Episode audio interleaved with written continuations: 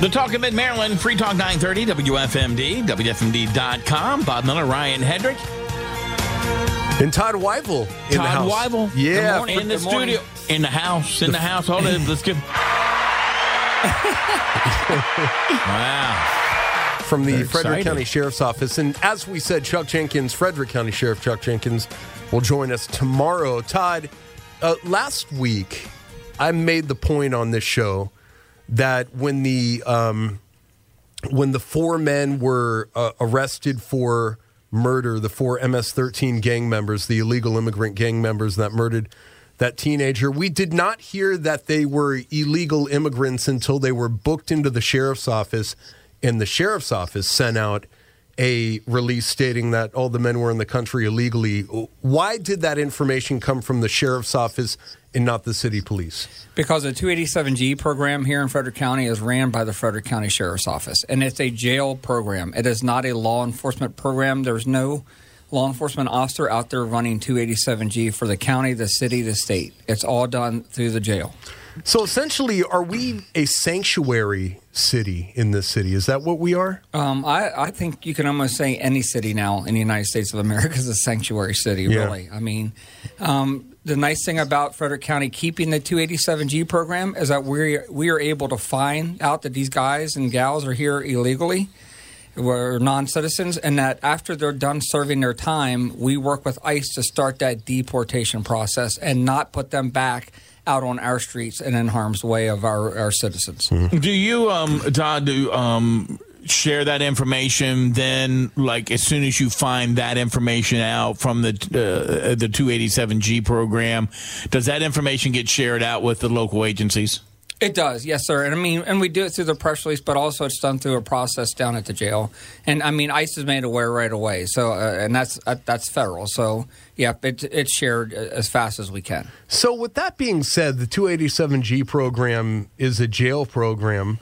There's a lot of misinformation about that program, isn't there? And I feel like during the election, it was politicized and it was uh, misinterpreted as a program where the sheriff's deputies are pulling over and profiling people, taking them out of their car, and just putting them in jail because of the color of their skin. At least that's how some politicians in our community painted the program. Why do you think the program that's so simply a jail detainer program has become so politicized? Well, I just think it's about educating everyone. And so when it first started here in Frederick County, it was a law enforcement and corrections program. If it was for sure.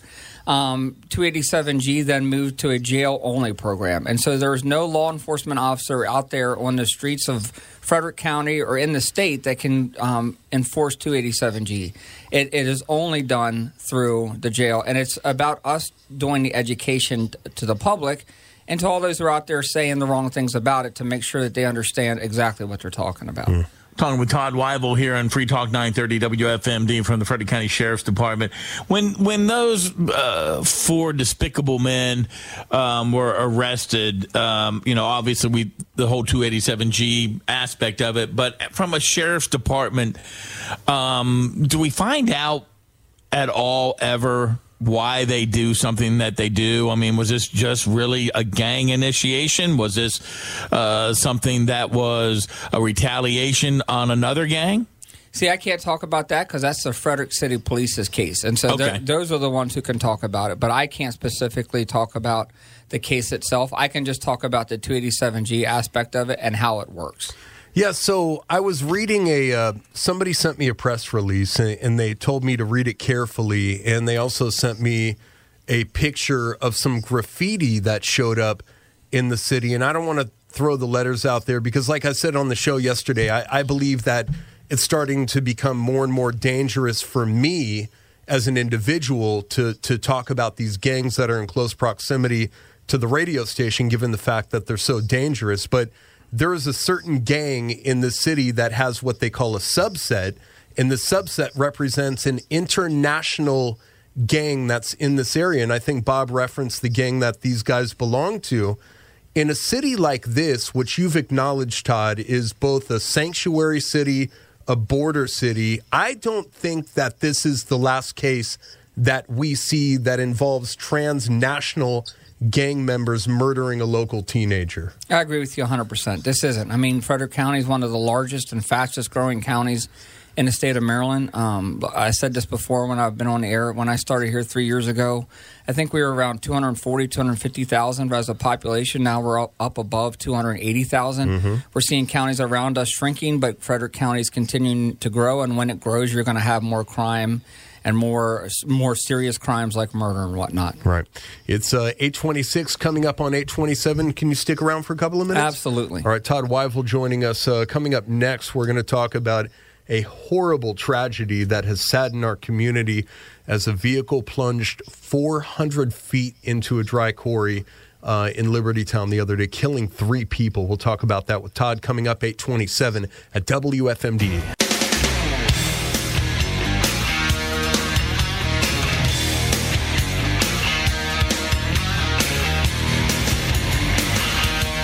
News Express at WFMD. Bob Miller, Ryan Hedrick, 835. Todd Wivell from the Frederick County Sheriff's Department is in the uh, studios. In a, what? Office. Office. What do you mean? Frederick, Frederick County, County, Sheriff's, Sheriff's Office. Office. Okay.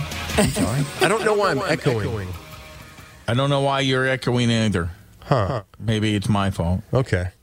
Anyway, um, so a horrible, horrible tragedy, and somebody rightfully uh, corrected me on the the text line. And yes, Dean, you're right. Union Bridge, Maryland, is where the tragedy took place. Todd and and this happened on Sunday at around eight thirty in the morning. So you get the call, and you're used to all kinds of emergencies. This was a this was especially horrific as a car plunged 400 feet. You've seen a lot.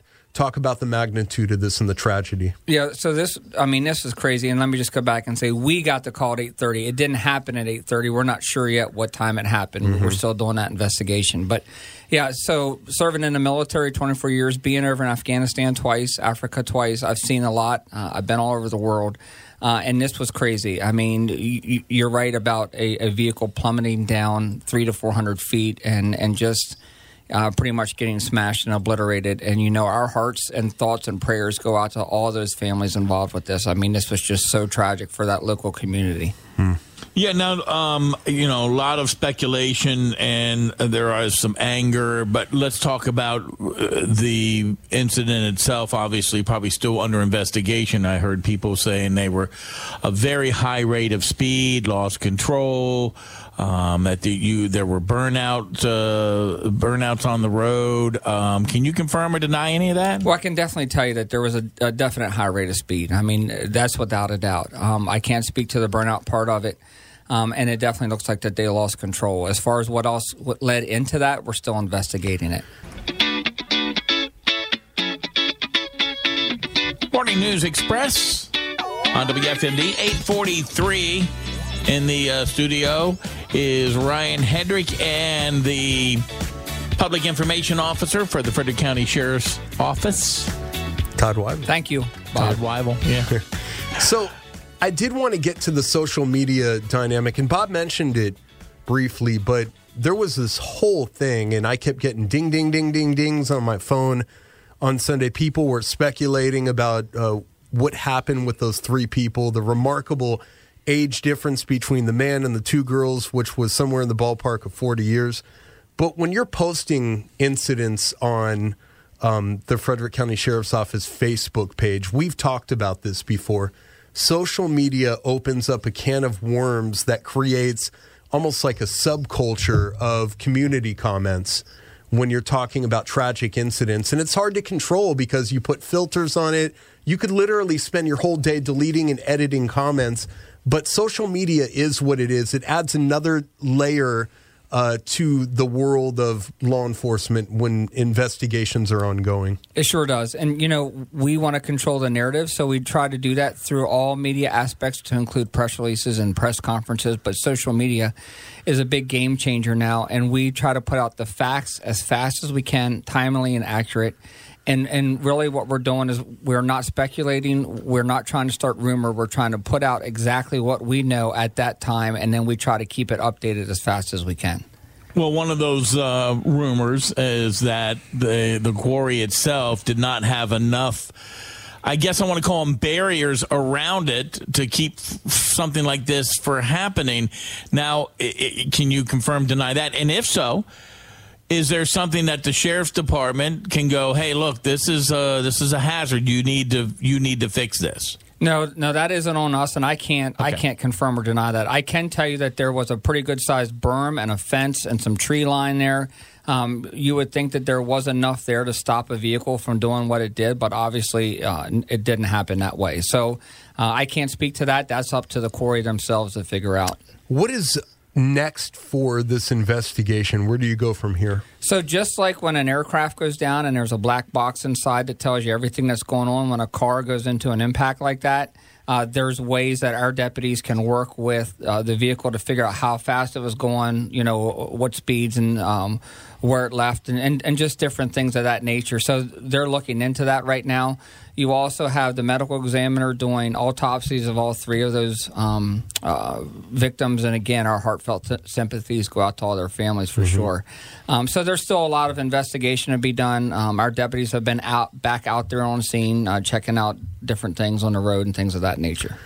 Talk to us about your recruiting efforts. You had an open house uh, a few weeks ago. Sheriff Jenkins was uh, Jenkins was there, and we had uh, some people from our um, you know company out there as well.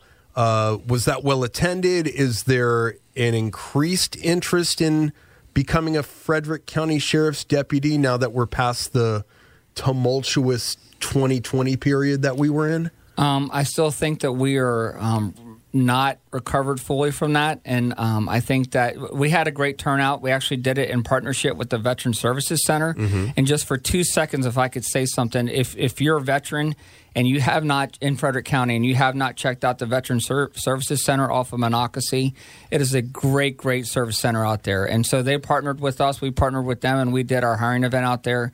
And we had a great turnout. And we're actually going through uh, some of that process right now. Hopefully, we can get some candidates in the door. So, veterans that want to be police officers. Absolutely. But not only that, they offer all kinds of services out there. They, they are such a great uh, team out there. Nikki Falzone is, is leading them, and, and they are doing a great, great job for Frederick County veterans. And I believe the Veterans Affairs Office that was down at the courthouse is actually moving down there as well, and they're mm-hmm. going to have a great facility. So, uh, you know, a great opportunity for us to partner with a local agency to, help, to hold this recruiting event. We're going to have another one on July 19th for correctional officers. You can be 18 years old. You start at an annual salary of over 51000 so it's a great opportunity. All right, Todd, thank you so much for joining hey, can us. I say one thing? Absolutely. So, Bob, I just want to correct something. It's my fault about the sheriff not being on the air this morning. I thought I had sent Ryan a text. I thought it went through, and I relied on technology, and it didn't. So, I'm not going to let Ryan fall on the sword. It is my fault I didn't follow up, and the sheriff will definitely be here tomorrow. You yeah. know what? I'm going to tell you something. The other day, when we were talking off air, uh, Ryan said sheriff's going to be here on Wednesday. Yeah, but that's because Ryan and I had talked last week, and so I'm taking full accountability for this. Oh, I, man, I, had sent him a don't text. fall on the sword. No, him, no, sir. no, no. It's me. It's me. But now you got to fall on the sword for saying sheriff's department all the time. I'm just kidding. So I mean, real quick, and I know we're going to, and I know probably you know, obviously the sheriff's not going to be able to talk about what's going on in the you're hearing in the newspaper and stuff. Is he still? I mean, he stepped he stepped aside, uh, kind of not taking the role that he has uh, been elected for. Is he still involved with? any kind of operations or not? He is, and and I'll just say this: I'm not speaking on behalf of any deputy or correctional officer out there. I'll just tell you, Sheriff Jenkins is still the sheriff for Frederick County, and and some people are getting that confused, and they assume that. Colonel Benjamin, who's our chief deputy, is now the sheriff. He is not. He is still a chief deputy. He's doing administrative functions, but Sheriff Jenkins is still actively involved. He went to the last county budget meeting and represented the sheriff's office, so he is still the sheriff of Frederick County. And by the way, uh, county lawmakers cut 106,000. 800. 800. What did I say? 106. I, I'm sorry. 806,000 real dollars from the budget, meaning they cut positions. They cut four deputy positions. Think about that in the context of the growing crime rate. No wonder crime is up because county lawmakers don't want to see it go down. Right, and and that's tough. That's a tough pill to swallow whenever that happens, not just to the sheriff's office or any agency when you start to lose people in positions. And so it's something that we're going to have to adapt and overcome, and hopefully in time we can get those positions back. Yeah, um, somebody asking you, Todd, do, do you know if you have to be a Frederick County resident to use that facility, the VA facility, or the? No, no, no, no. You do not. You do not. Um, it's a great facility out there on Monocacy. I think they open every morning at Platoon 7 a.m. twenty two. Yeah, it, it's it is Platoon 22. It's the Veteran Services Center located right beside the Goodwill and Rudders.